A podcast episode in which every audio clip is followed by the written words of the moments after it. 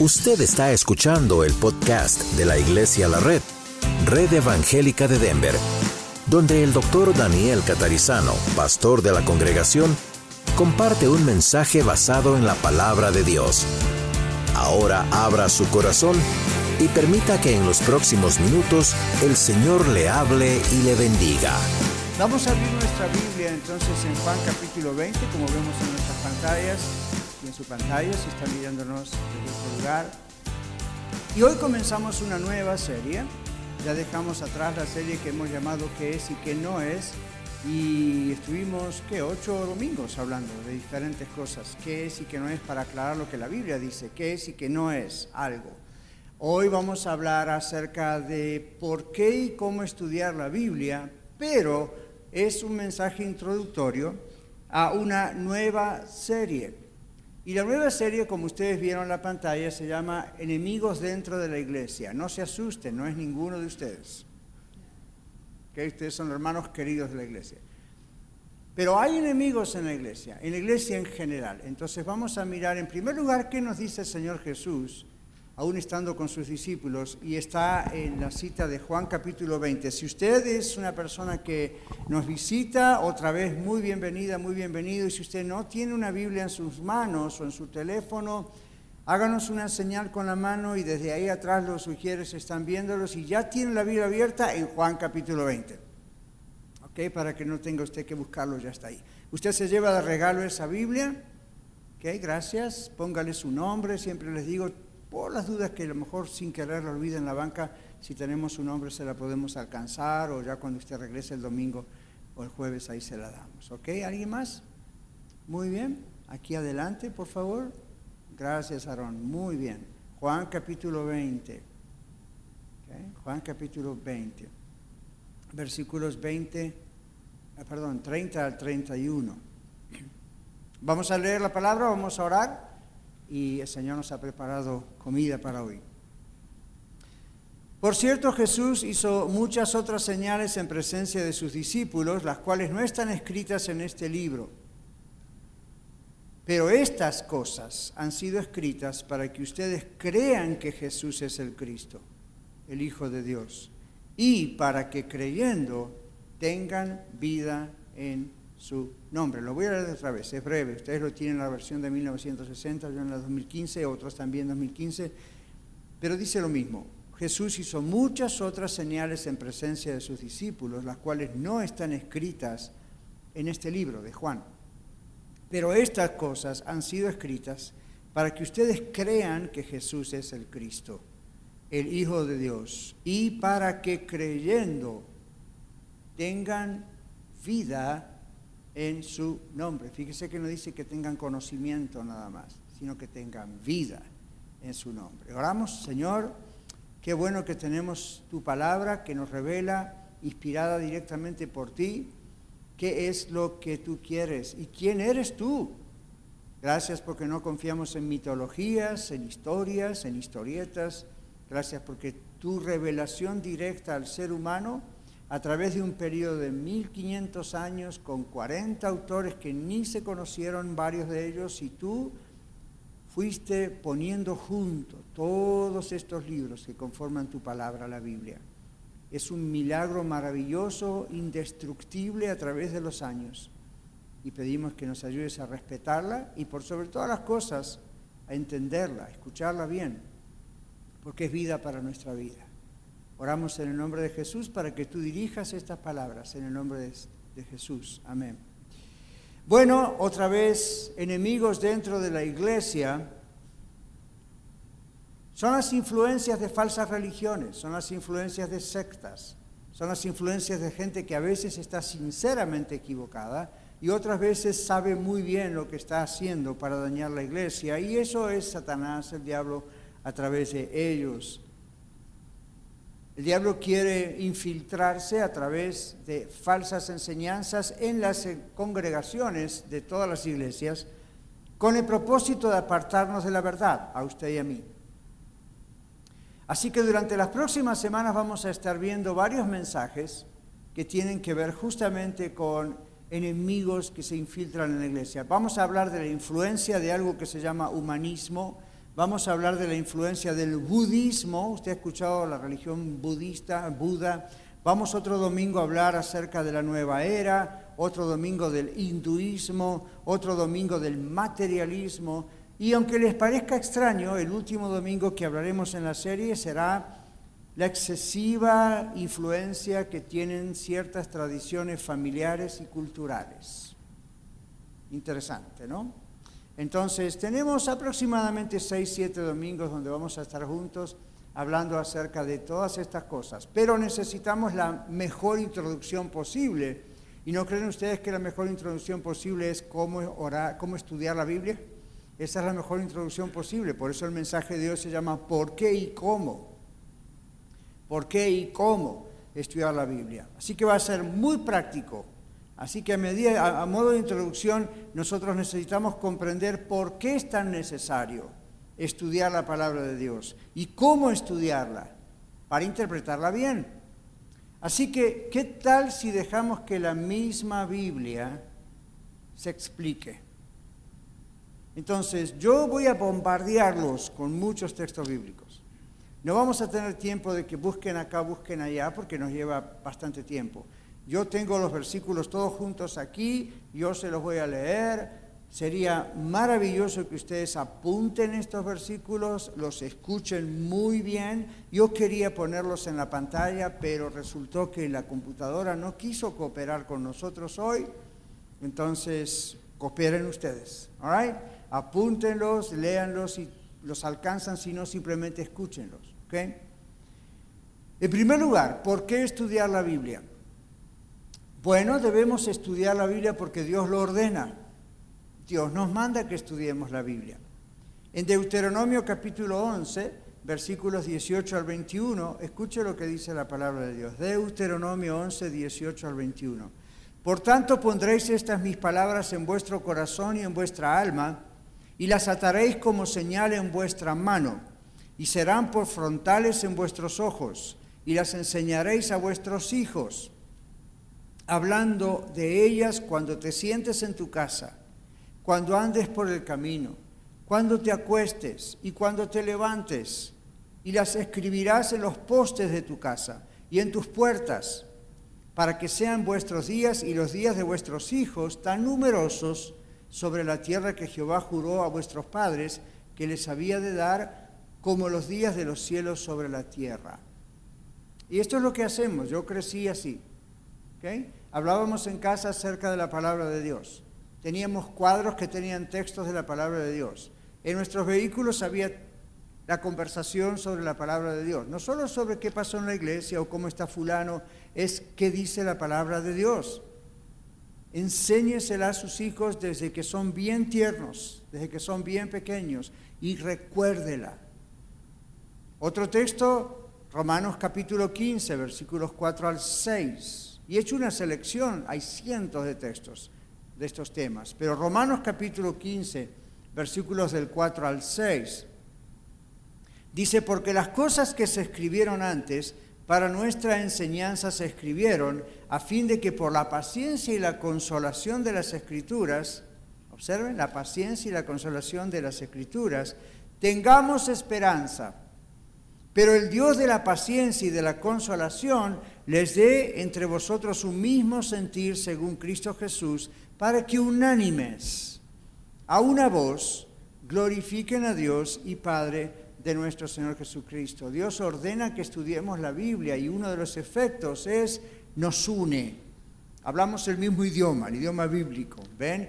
Tenemos los mismos conceptos cuando realmente estudiamos la Biblia. Primera de Corintios, Primera Corintios capítulo 10, versículos 9 al 12, Primera Corintios 10, 9 al 12, dice, ni tentemos al Señor como también algunos de ellos le tentaron y perecieron por las serpientes, ni murmuréis como algunos de ellos murmuraron y perecieron por el destructor.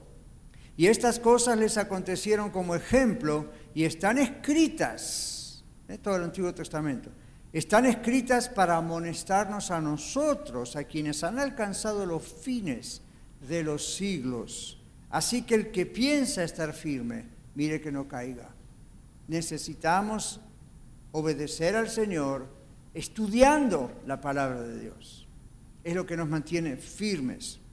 Luego tenemos el Salmo 119, versículo 16. Otra vez estamos estudiando esta parte de por qué estudiar la Biblia y decimos debemos estudiar la Biblia porque Dios lo ordena y es para nuestro bien. Salmo 119, 16 dice, me regocijaré en tus estatutos. Es otra manera de hablar de lo que es la palabra de Dios. Me regocijaré en tus estatutos, no me olvidaré de tus palabras. No me olvidaré de tus palabras. Así que debemos estudiar la Biblia porque Dios nos ordena que lo hagamos y solamente es para nuestro bien. Otro punto es que debemos estudiar la Biblia porque el mensaje de la Biblia produce bendición para nuestras vidas. El mensaje de la Biblia produce bendición para nuestras vidas. El último libro de la Biblia se llama Apocalipsis. Apocalipsis capítulo 1, versículo 3 dice esto, bienaventurado el que lee, bendito, bendecido, el que lee y los que oyen la palabra de esta profecía y guardan las cosas que en ella están escritas porque el tiempo está cerca. En este momento yo soy bendecido por Dios por leer las escrituras, usted es bendecido por Dios por escuchar las escrituras, todos somos bendecidos por Dios, bienaventurados por hablar y escuchar las escrituras, porque el tiempo se acerca. La escritura nos da la sabiduría de Dios para vivir. Así que debemos estudiar la Biblia no solo porque Dios lo ordena, eso es lo principal, debemos estudiar la Biblia también porque el mensaje de la Biblia produce bendición. No hay ningún libro como la Biblia, ningún libro transforma vidas y ningún libro es indestructible como la Biblia. Por dos mil años, gobiernos, imperios, reyes, reinas, gente ha tratado de destruir la Biblia, hacían fogatas quemando la Biblia, entraban casa por casa de los cristianos en muchos países a, quemar las Biblias y la Biblia nunca, nunca, nunca puede ser destruida y no se haga ilusiones, nunca va a ser destruida. Así que aquellas personas que quizá piensan escuchándonos en el video, viendo, no, va, va a que algún día, no va a ocurrir, no va a ocurrir. Pero la Biblia produce bendición, es un libro indestructible, es la palabra de Dios, es un milagro que exista la Biblia. Salmo capítulo 19, versículos 9 al 11. Salmo 19, del 9 al 11. El temor de Jehová es limpio, que permanece para siempre. Los juicios de Jehová son verdad, todos justos. Deseables son más que el oro y más que mucho oro afinado. Y dulces más que miel y que la miel que destila del panal. Tu siervo es además amonestado con ellos. En guardarlos hay grande galardón, hay premio, hay galardón, hay premio, hay bendición en estudiar y conocer la palabra de Dios.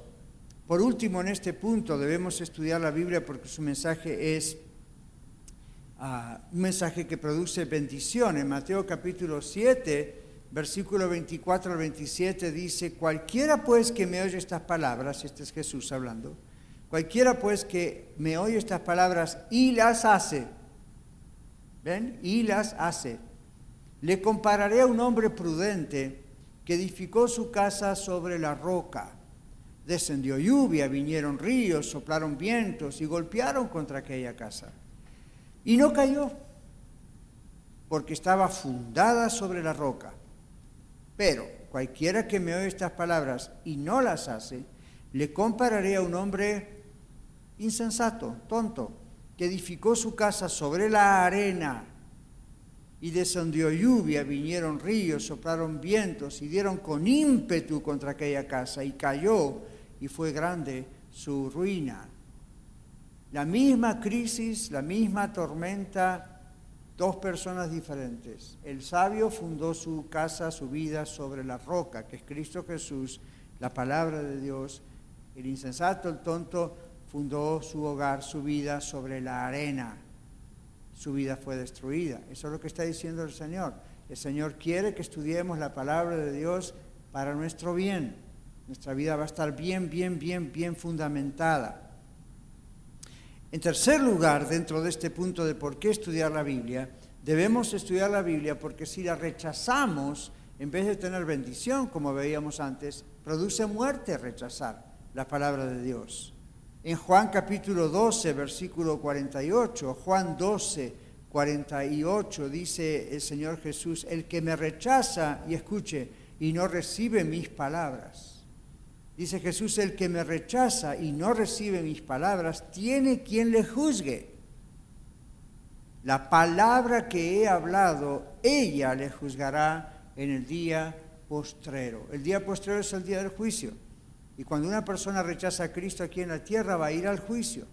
Y cuando vaya al juicio y quiere buscar excusas o lo que sea, el Señor va a decir, tú rechazaste mi vida a mí, pero rechazaste también mi palabra. Era el primer domingo de octubre, el pastor Daniel estaba predicando, no te importó, dijiste no lo creo y estabas rechazando no la palabra del pastor Daniel, sino la palabra de Dios. Si eso ocurre, no hay solución. No hay tal cosa como un estado intermedio, no hay tal cosa como un purgatorio, no hay tal cosa como a ver qué podemos arreglar, una negociación. Una vez que usted murió, una vez que el Señor venga, estaremos frente al Señor, ese día del juicio ocurrirá, dice la palabra de Dios, y allí, si usted no tiene a Cristo en su corazón, usted ha rechazado la palabra del Señor, no hay solución para usted. Pastor, ¿y qué tal todos los demás? No hay juicio para nosotros, el Señor Jesucristo ya lo pagó en la cruz por nosotros. Muy bien, seguimos adelante. Entonces, el que me rechaza, dice, y no recibe mis palabras, tiene quien le juzgue. ¿Quién es? La palabra. La Biblia es el estándar que juzga al que es salvo y al que no es salvo, porque de aquí conocimos la revelación de Cristo Jesús.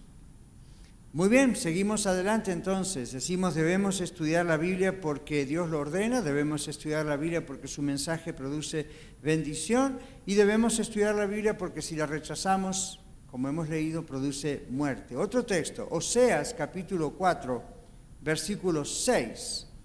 ¿Qué pasa cuando un pueblo, el pueblo de Dios, qué pasa cuando la iglesia no presta atención a la palabra de Dios? Oseas capítulo 4, versículo 6 nos dice lo que ocurre. Dice, mi pueblo fue destruido porque le faltó conocimiento.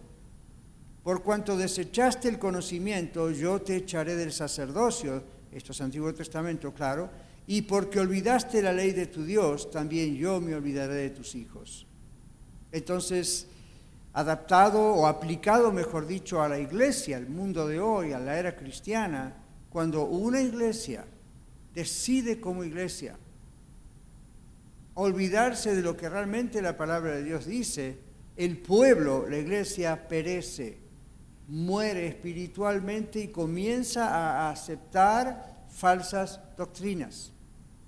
Por eso esta es la base para los mensajes que van a venir. Ya esto no es solamente un problema personal, es un problema que todos como iglesia podemos llegar a sufrir si hacemos a un lado la palabra de Dios. Dios nos libre, jamás tenemos que hacer eso, tenemos que aferrarnos al Señor y aferrarnos a su palabra. Así que debemos estudiar la Biblia porque rechazarla produce muerte. Otro texto, Segunda Crónicas 36, 16 y 17. Segunda Crónicas 36, 16 y 17. Dice, mas ellos hacían escarnio, eso significa burla, de los mensajeros de Dios y menospreciaban sus palabras, burlándose de sus profetas, hasta que subió la ira de Jehová contra su pueblo y no hubo ya remedio. Por lo cual trajo contra ellos al rey de los caldeos, que mató a espada a sus jóvenes en la casa de su santuario sin perdonar joven ni doncella, anciano ni decrépito, todos los entregó en sus manos. Las consecuencias del pueblo de Israel cuando se burlaban de los profetas, de los mensajeros que Dios enviaba dando la palabra de Dios. No es chiste, no es broma, Dios lo toma demasiado en serio. Así que estudiamos la Biblia porque rechazarla produce muerte. Mateo capítulo 22, versículo 29. Mateo 22, 29. Estaban atacando ahí a Jesús los religiosos de la época y el contexto es muy triste, pero el Señor les dice, erráis ignorando las escrituras y el poder de Dios.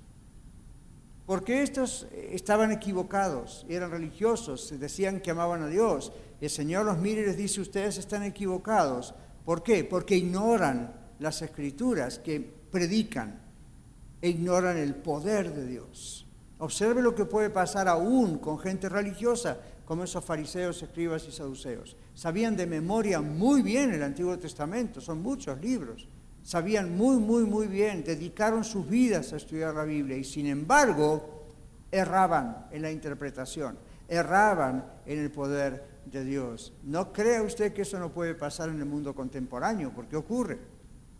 Rechazarla produce muerte, separación, Luego tenemos Jeremías capítulo 6, versículo 10. Jeremías 6, 10. Hoy estamos dejando que directamente la Biblia nos diga todo esto. Jeremías 6, 10. ¿A quién hablaré y amonestaré para que oigan? He aquí que sus oídos son incircuncisos y no pueden escuchar, como que están tapados. He aquí que la palabra de Jehová le es cosa vergonzosa y no la aman. Qué triste, ¿verdad? llegar a, a ese nivel. ¿A quién hablaré y a quién enseñaré o amonestaré para que oigan? dice Dios. Y aquí sus oídos están tapados.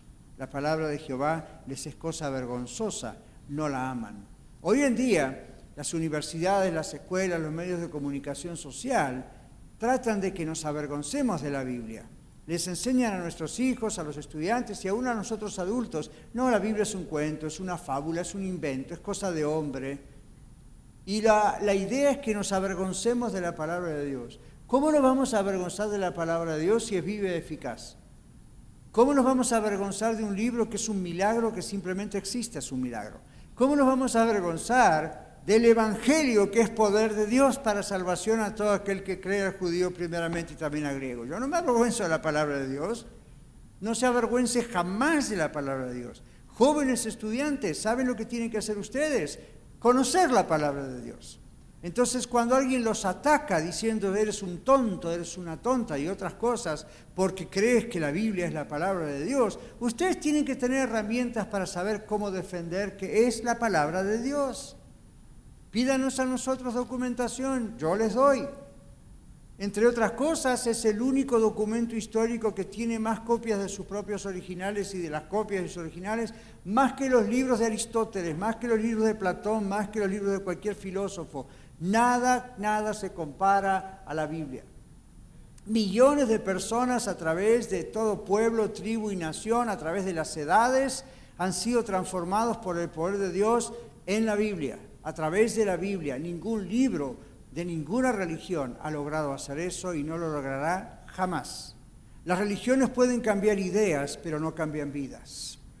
Las religiones y sus libros y sus documentos pueden cambiar filosofías, pero no van a cambiar el corazón. La Biblia lo hace porque es palabra de Dios. Aprendan eso y aprendan a defenderse con la palabra de Dios. No se intimiden, eso es lo que el diablo quiere. No se intimiden. Usted conoce la Biblia, y deja a todo el mundo con la boca abierta. No se ponga arrogante por eso, porque la Biblia nos enseña a ser humildes. Pero recuerde lo que pasaba con el Señor Jesús. Una vez fue enviado por unos oficiales para prender a Jesús, para llevarlo preso, y esos oficiales volvieron a sus mayores y les dijeron, ¿por qué no trajeron a Jesús? Y ellos le dijeron, nunca un hombre ha hablado así, jamás. Y cuando ustedes miran lo que Jesús hablaba, es la palabra de Dios. Gran parte de lo que Jesús decía está en el Antiguo Testamento. Hablen la palabra de Dios. Ahora, ¿cómo van a hablar si no la conocen? Estudiemos la palabra de Dios. Amén. Good. Jeremías capítulo 6, versículo 10. Otra vez, rechazar la palabra de Dios produce muerte. Dice, ¿a quién hablaré y amonestaré para que oigan? Otra vez, he aquí que sus oídos son incircuncisos no pueden escuchar. He aquí que la palabra de Jehová les es cosa vergonzosa, no la aman. No sea vergonzoso para usted. Si usted es un hijo o una hija de Dios, al contrario, la joya más grande que tiene en su casa es la palabra de Dios. La cosa más poderosa que tiene en su corazón es la palabra de Dios. Sécase la hierba, marchítase la flor, dice la Biblia. Pero la palabra de Dios permanece para siempre. Su carro un día se va a arruinar y lo va a tener que cambiar. Su casa un día posiblemente tenga que irse a otra o quién sabe cómo quedará por más que la cuide. Su cuerpo, tengo noticias para ustedes por experiencia personal, va a ir envejeciendo. Pero la palabra de Dios permanece para siempre. En cuarto lugar, debemos estudiar la Biblia porque es el arma de defensa contra el diablo, contra el enemigo y todos los enemigos que él usa. Efesios capítulo 6, verso 17, muchos de ustedes lo conocen muy bien, es el famoso texto de la lucha espiritual o la guerra espiritual. ¿Recuerdan? Efesios 6, 17, la armadura de Dios. Cuando habla de la Biblia dice, tomen el yelmo de la salvación y la espada del Espíritu, que es la palabra de Dios. Tomen el yelmo de la salvación y que la espada del Espíritu. Otro texto dice que la Biblia es, la palabra de Dios es como una espada que penetra hasta las coyunturas y los tuétanos y discierne los pensamientos y las intenciones del corazón. ¿Cómo se ataca al diablo? ¿A los gritos? ¿Buscando cómo se llama cada demonio? No, con la palabra de Dios. ¿Quieren una prueba? Mateo capítulo 4, versículo 10. Mateo 4.10, siguiente texto, el Señor Jesús está siendo tentado por el mero Satanás. Y llega un momento que Dios le dice en Jesús, vete Satanás, porque escrito está, al Señor tu Dios adorarás y a Él solo servirás. Pero observe la primera parte, vete Satanás, ¿por qué? Porque escrito está. ¿Se da cuenta por qué cuando a veces preguntan, ¿ustedes no creen en la iglesia de la red acerca de la guerra espiritual? Sí, bíblicamente. Es la única diferencia. Bíblicamente entendemos que no hay necesidad de hacer un espectáculo y dejar que en el servicio se transforme en minutos y minutos y minutos hablando del diablo y demonios. Simplemente la Biblia dice, utilice la Biblia. ¿Cómo hizo guerra espiritual Jesús? Satanás, escrito está esto. Bye, see Eso fue todo. Y la Biblia dice, Satanás se fue. No puede contra el poder de la palabra de Dios.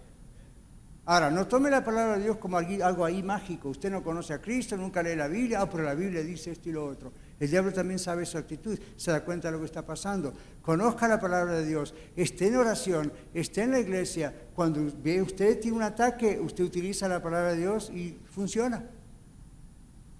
¿Se da cuenta? El diablo no le tiene miedo a usted. Grítele todo lo que quiera. ¿Qué piensa que lo está asustando? ¿No ha visto esos dramas en televisión en algunas iglesias? Los predicadores se les ponen las venas así que parece que la arteria ahí se va a explotar por algún lado. ¿Y usted cree que va a impresionar al diablo con eso? Ahí está el poder. El poder está en la palabra de Dios. Miren lo que hizo el Señor en una sola frase. Vete, Satanás, está escrito esto y lo otro. Bye. Aférrese de lo que la palabra de Dios dice. El poder no está en usted, el poder está en la palabra de Dios. Muy bien, Apocalipsis capítulo 2, versículo 16. Pero tienes esto, que aborreces las obras de los nicolaitas, las cuales yo también aborrezco. Los nicolaitas estaban allí, en el verso 6 en este caso, eh, estaban allí ah, siempre metiéndose como las falsas doctrinas hoy en día, negando a Jesús, la resurrección de Jesús, quién era Jesús, y esa iglesia los aborreció. Dijo, no los queremos acá en casa.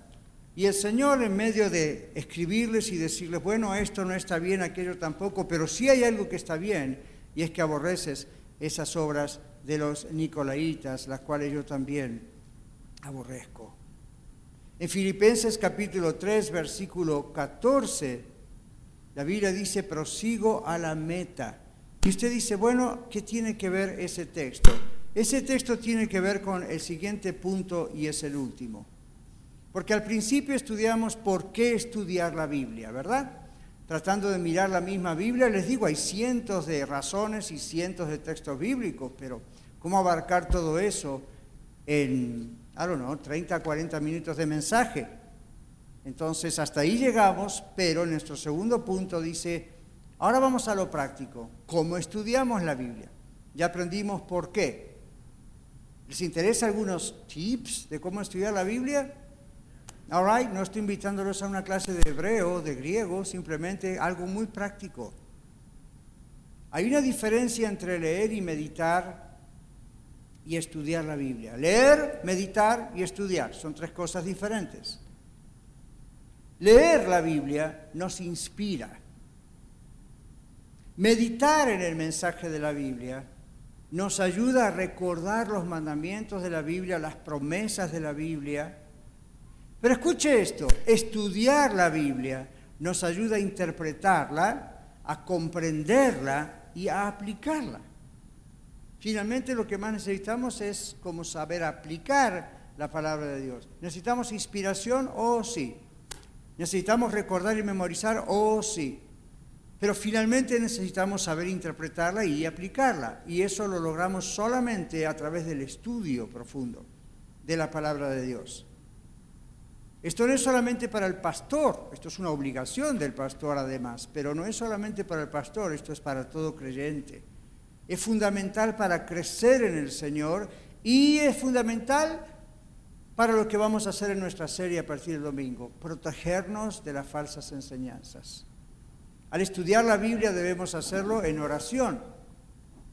Debemos pedir al Señor que nos guíe.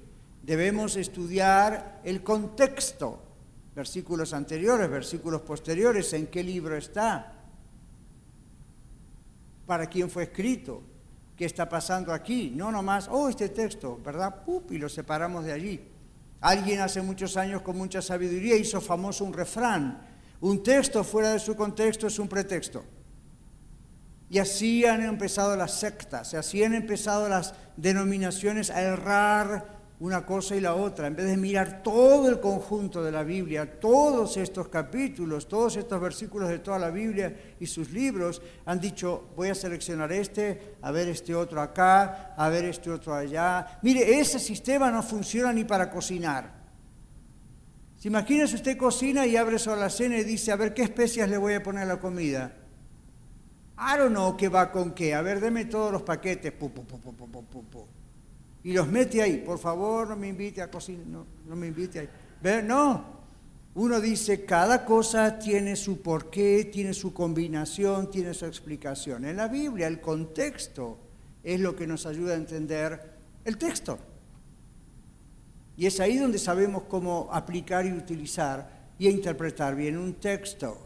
¿okay? Entonces debemos hacerlo en oración, pidiendo al Señor que nos guíe, debemos estudiar el contexto, debemos entender el significado de las palabras.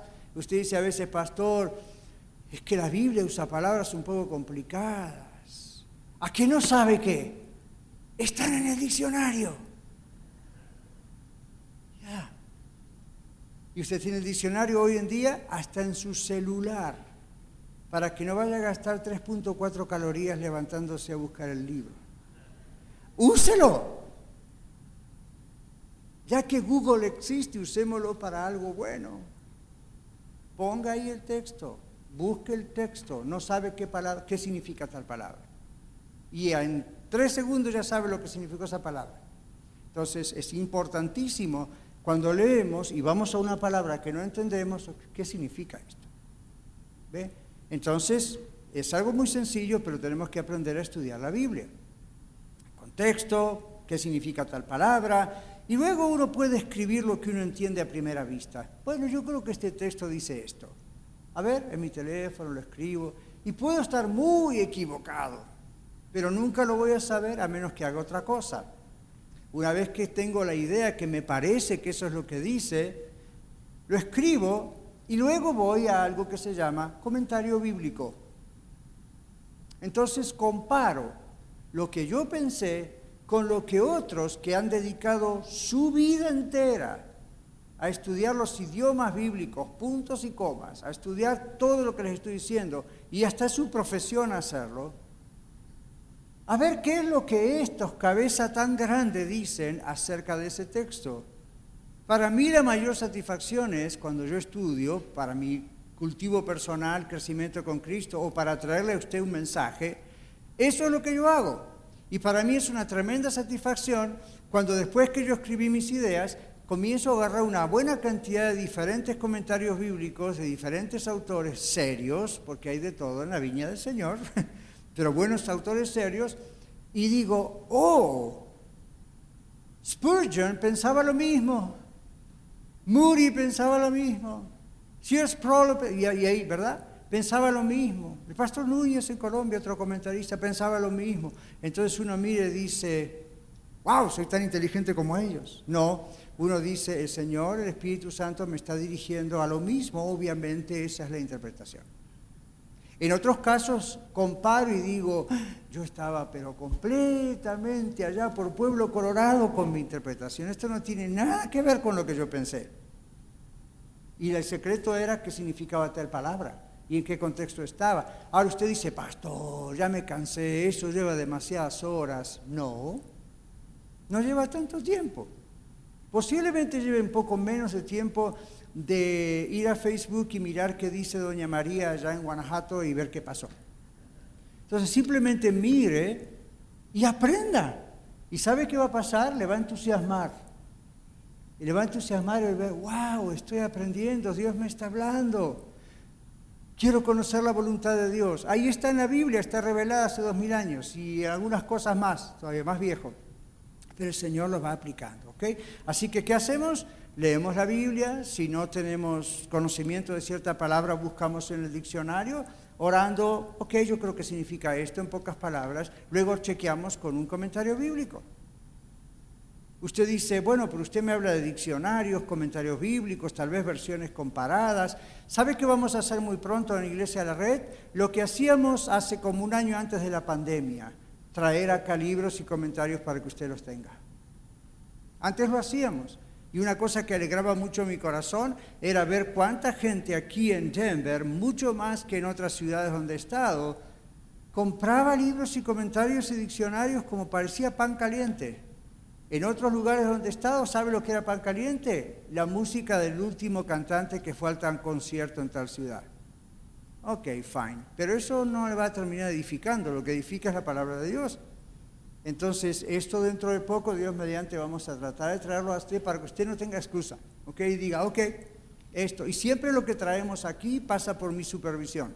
Y yo digo, esto es falso, esto es verdadero, esta editorial no corresponde, esta sí es buena, es confiable Así que lo que usted quiere aquí está bien, ¿ok? Entonces, ármese, esa es una tremenda inversión. Ármese de un arsenal de cosas que le van a ayudar a entender la palabra de Dios. ¿ok? Y usted dice, pero pastor, lo tengo a usted.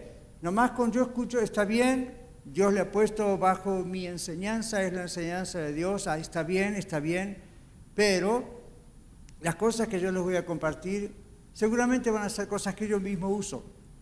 Entonces, ¿por qué no ayudarle?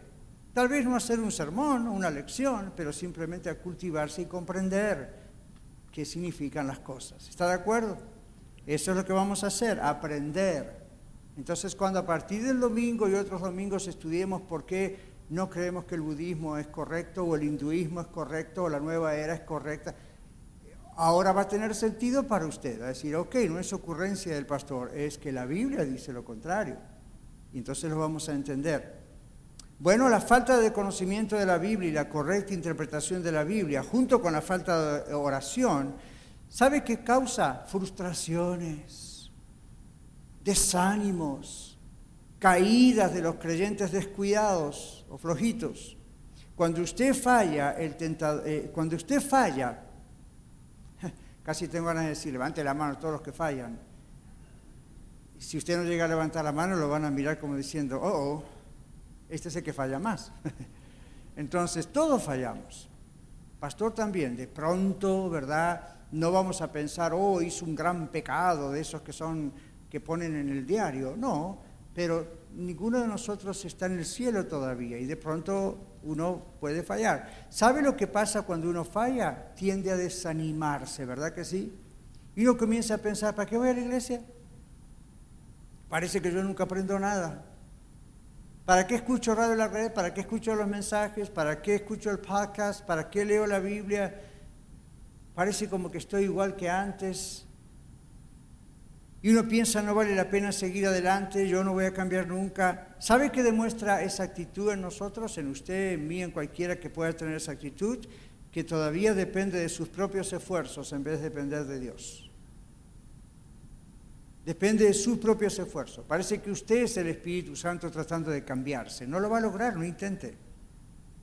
Lo que va a lograr es, Señor, necesito estar en tu palabra, necesito estar en la oración, necesito estar en la iglesia. Y el Señor va a empezar a trabajar en su vida, como sigue trabajando en la mía, a través de la palabra de Dios. Entonces, en vez de cuando se desanime, y le va a ocurrir, dígase, yo he fallado otra vez en el camino hacia la meta, pero no vuelvo atrás, sino que me arrepiento, pido perdón, busco aún más del Señor en oración, en su palabra, junto a su familia, que es la iglesia, y el Señor me va a fortalecer para continuar a la meta.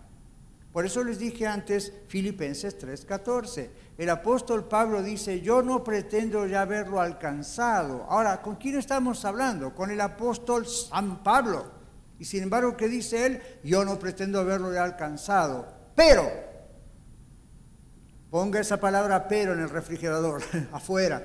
Pero, prosigo al blanco. Prosigo a la meta. ¿Okay? Si me caigo, Señor, perdóname, voy a seguir adelante. ¿Sabe también por qué está la iglesia? Para levantarlo cuando usted se cae. Y usted dice, no, el que me levanta es el Señor. ¿Y la iglesia no es acaso brazos, pies y piernas del Señor que nos dice que tenemos que ayudarnos unos a los otros? Ahora la tendencia, ¿sabe cuál va a ser? He fallado, no sirvo para nada, mejor ya no voy. Al contrario, ahí es cuando tendría que estar acá más que yo. Sigo a la meta, necesito ayuda, necesito que me levanten, que me ayuden, que oren por mí, que, ven, necesito aprender, estamos aprendiendo juntos la palabra de Dios, esa es la clave. Entonces, Pablo lo tenía muy claro, prosigo a la meta. No lo alcancé, pero prosigo a la meta, yo sé hacia dónde voy. Pablo decía, yo tengo luchas en mi vida, en mi mente, sin embargo, prosigo al blanco, ¿ven?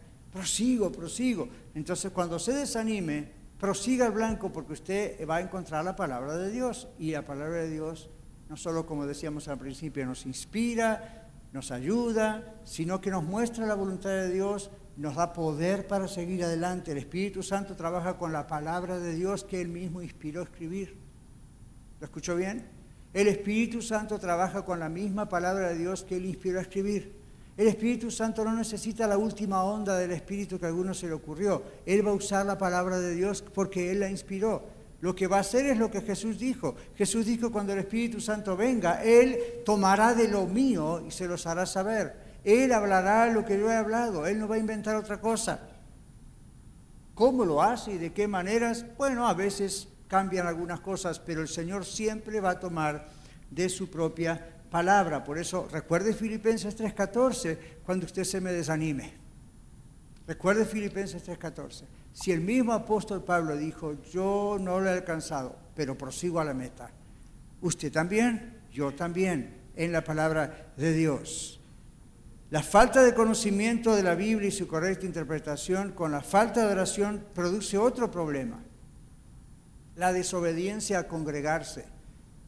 Eso no es ocurrencia del pastor catarizano o de algún pastor hace dos mil años. La palabra de Dios dice no deje de congregarse como algunos tienen por costumbre. ¿Por qué estoy yo aquí? O oh, es su trabajo. Yo estoy aquí porque estoy tratando de obedecer al Señor con mi vida y usted también.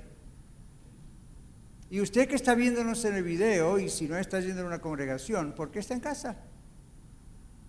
¿Está enfermo? Ok. ¿Está trabajando? Ok. O está allí porque alguien le llenó la cabeza diciéndole, no necesitas ir a la iglesia, ahí te van a quitar tu dinero. Que digan lo que digan, la Biblia dice, no dejemos de congregarnos. Juntos aprendemos de la palabra de Dios. Juntos escuchamos el mismo mensaje como hoy. Juntos nos animamos uno al otro. Oramos uno por los otros. La iglesia virtual, ¿la qué? Eso no existe. Eso es una contradicción de términos. Congregarse requiere congregarse.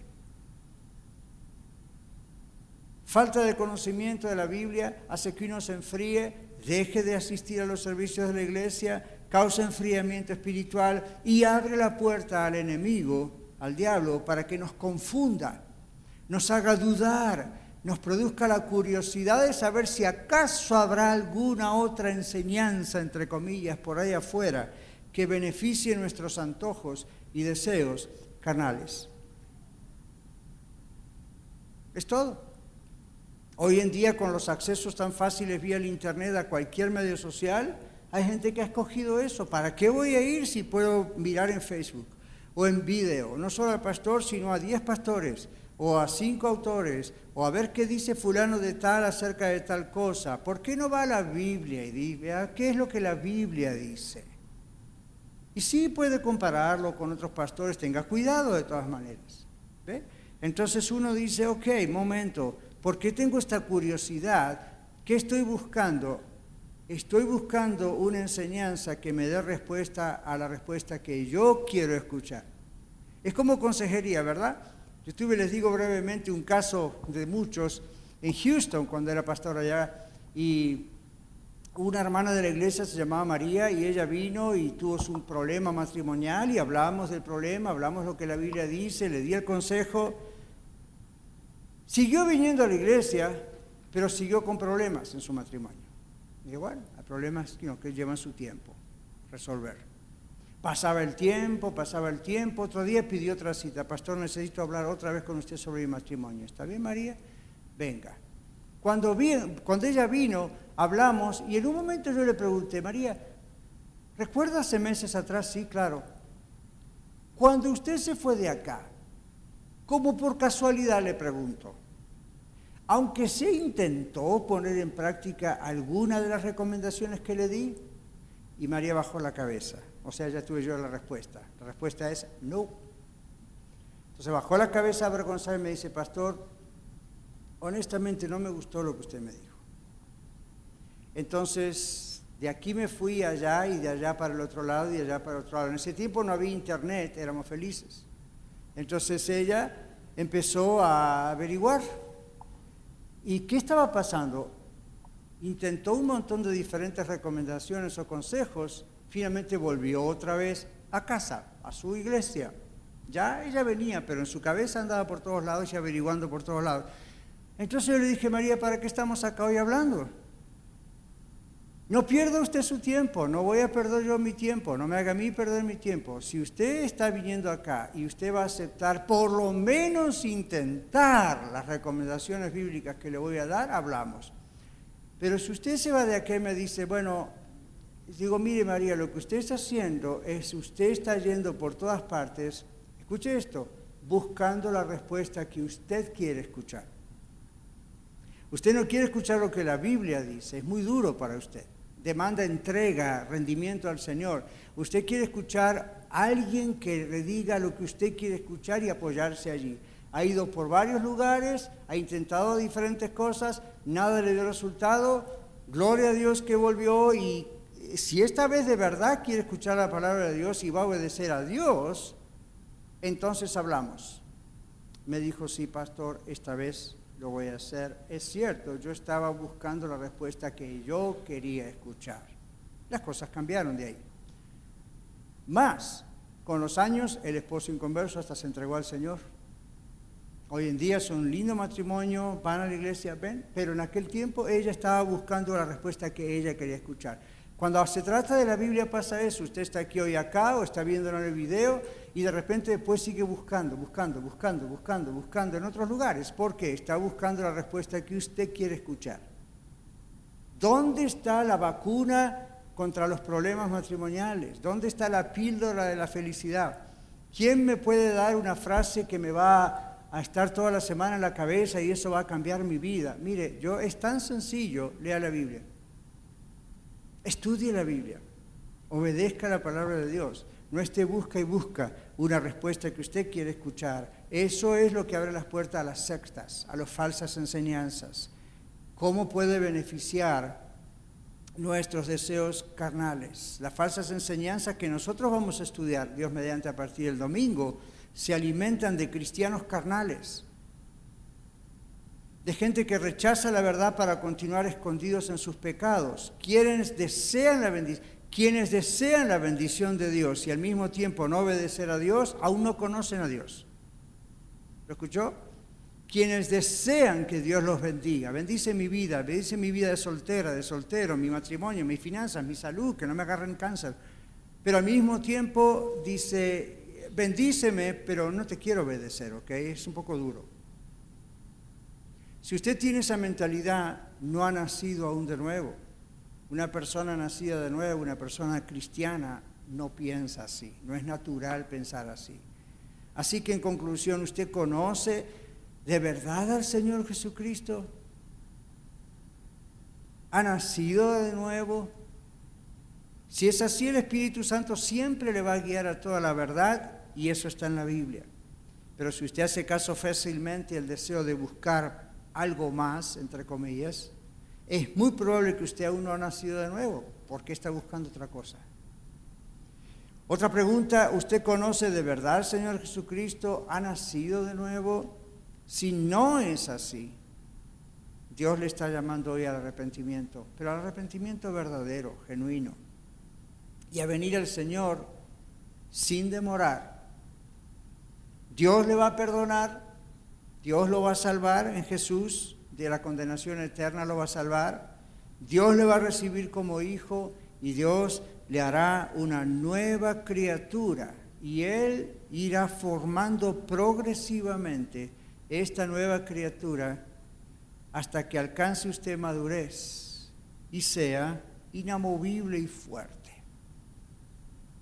El Salmo número uno, esta es nuestra conclusión, dice, bienaventurado el varón que no anduvo en consejo de malos, ni estuvo en camino de pecadores, ni en silla de escarnecedores o burladores se ha sentado, sino que en la ley de Jehová está su delicia, y en su ley medita de día y de noche, en la palabra de Dios, la tiene en la cabeza y la da vueltas y siempre está meditando día y noche. Dice, esa persona será como un árbol plantado junto a corrientes de agua.